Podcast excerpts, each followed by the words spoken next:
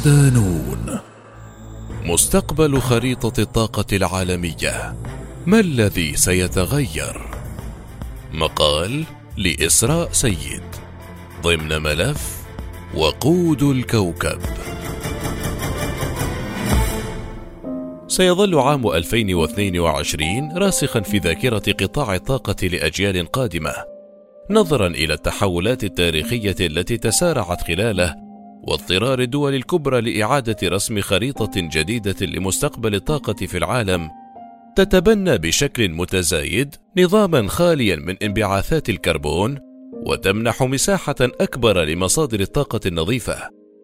الحدث الأهم الذي حرك سلسلة من التطورات كان اندلاع الحرب في أوكرانيا ونشوب أزمة الغاز الأوروبية ما أدى إلى ارتفاع أسعار الطاقة بشكل كبير واضطر العديد من الدول مخالفة القواعد والعودة إلى أشكال الطاقة التقليدية ومنها الفحم الذي سجل مستويات استهلاكية قياسية بحسب تقديرات وكالة الطاقة الدولية. في ضوء هذه التقلبات الحادة بين تسارع الخطى نحو التحول للطاقة النظيفة والعودة المفاجئة إلى الوقود الأحفوري، من الصعب التنبؤ بمستقبل الطاقة لكن يمكن التأكد من أن هذا القطاع سيبدو مختلفا بشكل ملحوظ بعد عشرين عاما من الآن عما هو عليه اليوم. مستقبل غامض تقدر التوقعات الحالية أنه في عام 2050 سيكون هناك ما يقرب من عشر مليارات إنسان على الأرض. هذا النمو السكاني وارتفاع مستويات المعيشة سيؤديان إلى مضاعفة احتياجاتنا من الطاقة تقريبا وثلاثة أمثال هذا الاحتياج في القرن القادم. رغم هذا الطلب المتزايد، ستستمر الشركات في إنتاج الوقود الأحفوري، في حين تتوقع الوكالة الدولية للطاقة المتجددة إيرينا أن تبلغ حصة الطاقة المتجددة 21% فقط بحلول عام 2030 مع نمو مصادر الطاقة المتجددة إلى 15% وهو ما يقل عن الزيادة الكبيرة التي يتطلبها تحقيق الهدف السابع من أهداف التنمية المستدامة، والذي يهدف إلى إتاحة مصادر طاقة حديثة ومستدامة يمكن الاعتماد عليها بتكلفة معقولة للجميع. تشير التقديرات إلى أن الوصول إلى مستقبل أمن الطاقة ليس بالسهل، فجميع حلول الطاقة المتجددة تواجه تحديات عديدة، ليس أقلها حقيقة أننا بحاجة إلى الطاقة على مدار 24 ساعة في اليوم. تشير هذه التوقعات إلى أن العالم لا يسير على الطريق الصحيح لتحقيق أهداف الطاقة العالمية لعام 2030 إذ لم يتمكن حوالي 15% من سكان العالم وهي مليار شخص تقريبا من الحصول على الكهرباء ولا تزال المناطق الريفية في بلدان أفريقيا جنوب الصحراء ووسط وجنوب آسيا تمثل مناطق العالم التي تعاني من أكبر حالات العجز في الحصول على الكهرباء. كذلك ليس بمقدور ثلاثة مليارات شخص أو ما يزيد على أربعين بالمئة من سكان العالم الوصول إلى حلول الطهي النظيفة، ويتسبب تلوث هواء المنازل الناتج عن حرق الكتلة الحيوية لأغراض الطهي والتدفئة في وفاة أربعة ملايين شخص كل عام بسبب استنشاق دخان الطهي مع تعرض النساء والأطفال لأكبر المخاطر. ويشير تقرير التتبع الإقليمي للهدف السابع من أهداف التنمية المستدامة إلى أنه ما لم يتم تعزيز الجهود بدرجة كبيرة في البلدان التي تعاني من أكبر حالات العجز في الحصول على الكهرباء فإن العالم سيعجز عن تحقيق هذا الهدف. وما لم تتخذ إجراءات سريعة للتوسع في حلول الطهي النظيف فإن العالم سيسجل عجزا بنسبة 30% بحلول عام 2030 بيد أن هناك تقدما حقيقيا يجري تحقيقه في بعض المجالات لا سيما التوسع في الحصول على الكهرباء في البلدان الأقل نموا ويتزايد عدد من يحرصون على الكهرباء منذ عام 2010 غير أن استمرار الاتجاهات الحالية يعني أن 785 مليون شخص سيظلون يعيشون بلا كهرباء في عام 2030 وغالبا ما يروج للكهرباء على أنها طريقة مهمة لعزل الكربون من الطاقة. لكن لسوء الحظ في الوقت الحالي لا يزال الوقود الأحفوري يشكل نسبة كبيرة من توليد الكهرباء في العديد من البلدان. بما في ذلك الولايات المتحدة حيث الوقود الأحفوري مسؤول عن 60.3% من توليد الكهرباء.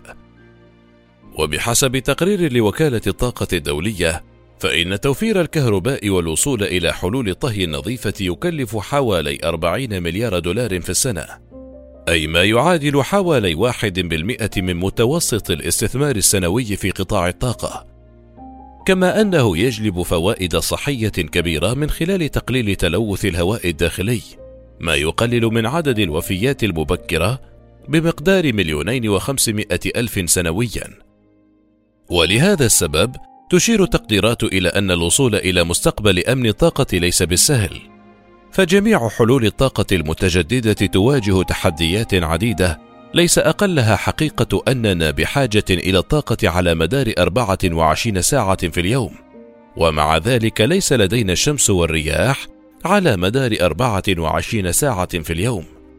ولا يخفى على أحد عيوب طاقة المستقبل، حيث تبعث الطاقة النووية القليل من ثاني أكسيد الكربون، لكنها تمثل مخاطر على الصحة والسلامة. والطاقة الشمسية والرياح مقيدتان بإنتاجهما المتقلب ومسألة التخزين. أما الغاز الحيوي فلا يزال غير فعال لاستبدال النفط على نطاق كبير. رغم ذلك تتحدث وكالة الطاقة الدولية في أول دراسة شاملة لها حول كيفية الانتقال إلى نظام صافي صفر للطاقة بحلول عام 2050 عن امتلاك العالم مسارا قابلا للتطبيق لبناء قطاع طاقة عالمي خال من الانبعاثات الصافية في عام 2050 لكنه يتطلب تحولا غير مسبوق في كيفية إنتاج الطاقة ونقلها واستخدامها على الصعيد العالمي.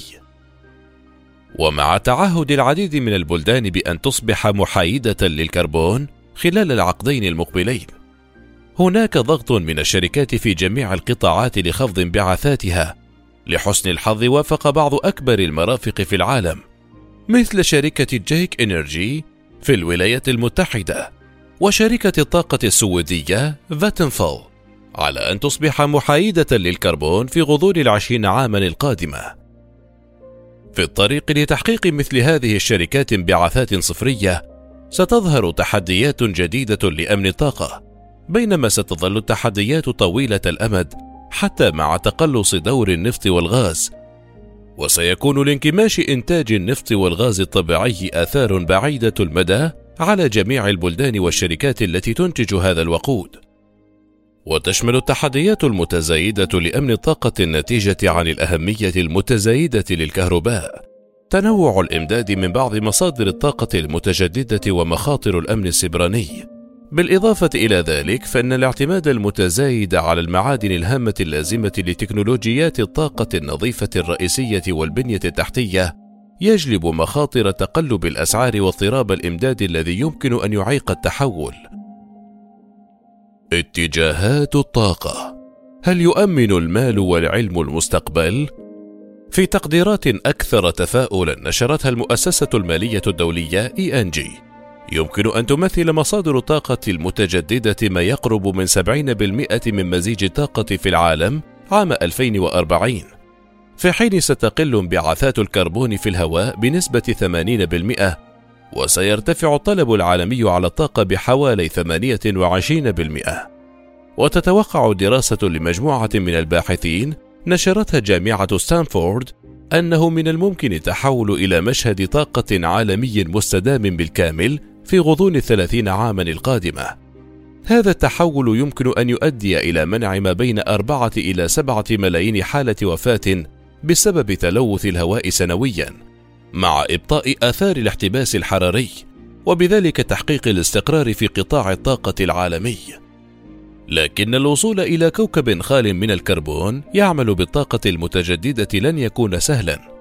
سوف يتطلب الأمر مليارات الدولارات من الاستثمارات في التقنيات الجديدة والتزامات من الشركات والمؤسسات المالية لتمويل كل من المشاريع منخفضة الكربون ومشاريع الطاقة المتجددة والكثير منها يفعل ذلك ففي الولايات المتحدة وحدها هناك أكثر من 2500 شركة ناشئة في مجال التكنولوجيا النظيفة. الاستثمارات المستمرة في تكنولوجيا الطاقة النظيفة مطلوبة أيضا. ووفقا لمؤسسة التمويل الدولية، فإن اتفاقية باريس للمناخ التي تعهدت فيها 189 دولة بالحد من الزيادات في درجات الحرارة العالمية ستجلب 23 تريليون دولار في فرص الاستثمار الجديدة المتعلقة بالمناخ في الأسواق الناشئة من الآن وحتى عام 2030.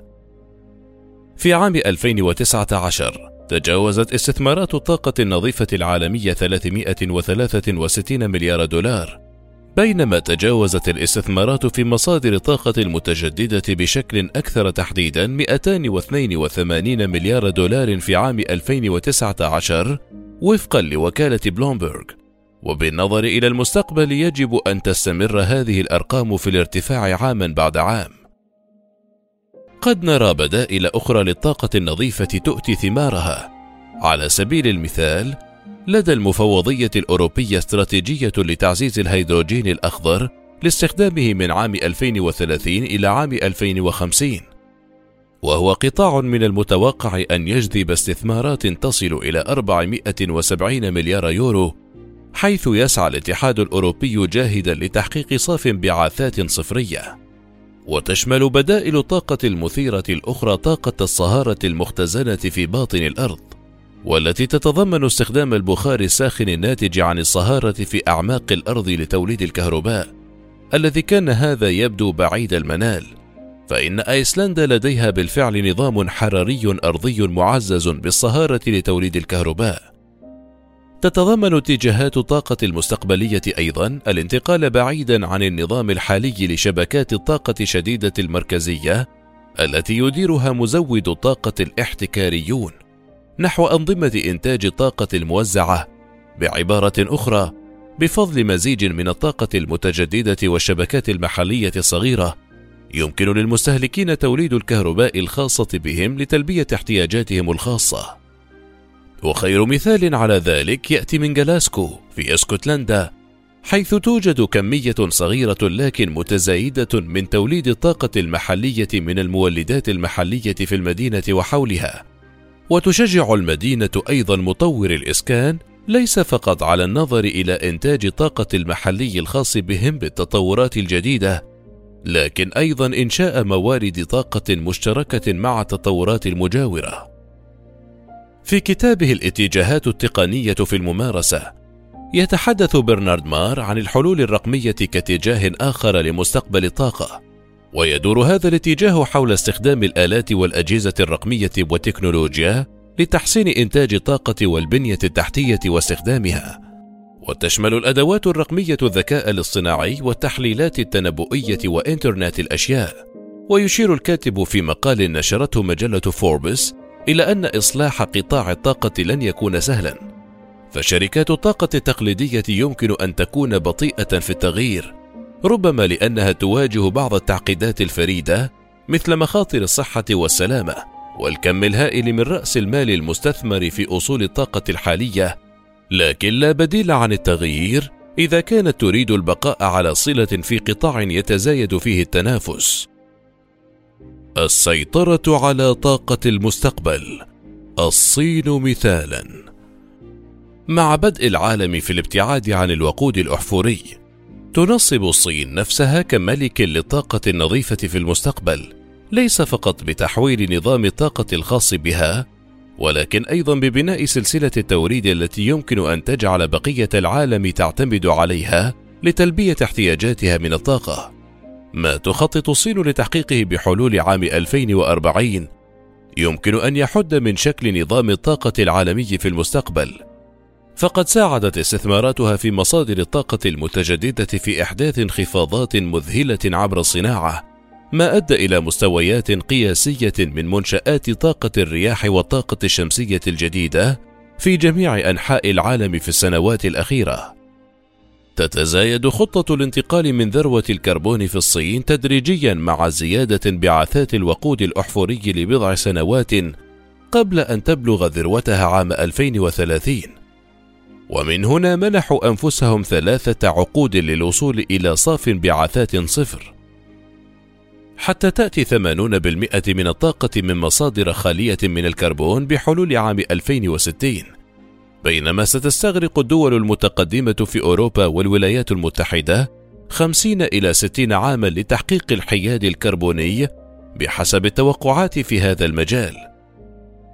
بحلول عام 2030 تخطط الصين لإنتاج ما يصل إلى 1.2 تيراوات من طاقة الرياح والطاقة الشمسية، وهو ما يكفي لتلبية احتياجات الولايات المتحدة من الكهرباء اليوم. كما تخطط لبناء 150 مفاعلا جديدا في السنوات الخمسة عشر القادمة وهو أكثر مما بناه العالم بأسره في السنوات الخمسة والثلاثين الأخيرة. من المرجح أن يكون لجهود الصين في إزالة الكربون آثار إيجابية عديدة على إمدادات الطاقة المحلية، لكن هذا ليس السبب الوحيد الذي دفع الصين بذل قصارى جهدها في مجال الطاقة النظيفة. فهي تريد أن تكون المتحكمة في سلسلة التوريد للتكنولوجيا الخضراء والاقتصاد الأخضر بشكل عام. كان الاعتماد على الصين في هذا المجال في الآونة الأخيرة مصدر ضغط ففي العام الماضي تسببت مشكلات الإنتاج الناتجة عن تفشي جائحة كورونا في ارتفاع سعر الألواح الشمسية لأول مرة منذ عقود ولأول مرة تعهدت بعض الشركات بنقل أعمالها إلى أماكن أخرى بسبب تقارير عن انتهاكات حقوق الإنسان بحق أقلية الإيغور في مقاطعة تشينجيانغ والتي تنتج معظم البوليسيليكون في العالم وهي مادة رئيسية في تصنيع الألواح الشمسية. كما يشعر البعض بالقلق من هيمنة الصين على المواد اللازمة لتصنيع بطاريات الليثيوم مثل الكوبالت وهو معدن نادر ينتج بشكل رئيسي في جمهورية الكونغو الديمقراطية حيث اشترت الصين معظم الإمدادات وقد تراجعت الحكومة الكونغولية عن هذا الأمر مدعية ظروف العمل السيئة والديون غير المسددة من قبل شركة تعدين صينية. لكن غالبية المناجم المنتجة للكوبالت هناك لا تزال مملوكة جزئيا للصين. وبشكل عام يقود التحول إلى الطاقة المستدامة إلى تغير موازين القوى، لكن الانتقال القادم لن يكون استثناءً. فهناك بلدان لطالما اعتمدت على النفط والغاز تجد اليوم طرقا جديدة لتوليد طاقة بديلة داخل حدودها وأخرى غنية باحتياطات الوقود الأحفوري نفوذها آخذ في الانخفاض ما سيؤدي إلى عواقب وتبعات خلال السنوات القادمة. اقتراب نهاية عصر النفط. ماذا عن الدول العربية؟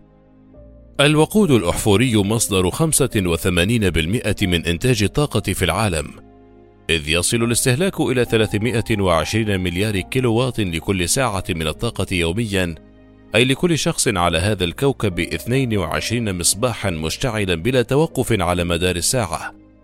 بحلول عام 2027 سيصبح توليد الطاقة من الشمس والرياح أقل تكلفة من الفحم والغاز، وإذا وجدنا البترول الذي يضيء المصابيح فإن تقديرات الشركات الكبرى تحدد بداية عام 2025 لوصول الطلب العالمي على النفط إلى ذروة ومن ثم يبدأ في الانهيار. هنا ربما تواجه الدول العربية التي تعتمد على النفط كمصدر رئيسي للدخل تحدي التعرض لأزمات اقتصادية متكررة تنتج عن تذبذب أسعار النفط بسبب آليات السوق والصراعات بين المنتجين ما يؤثر على مسارات التنمية المستدامة لديها.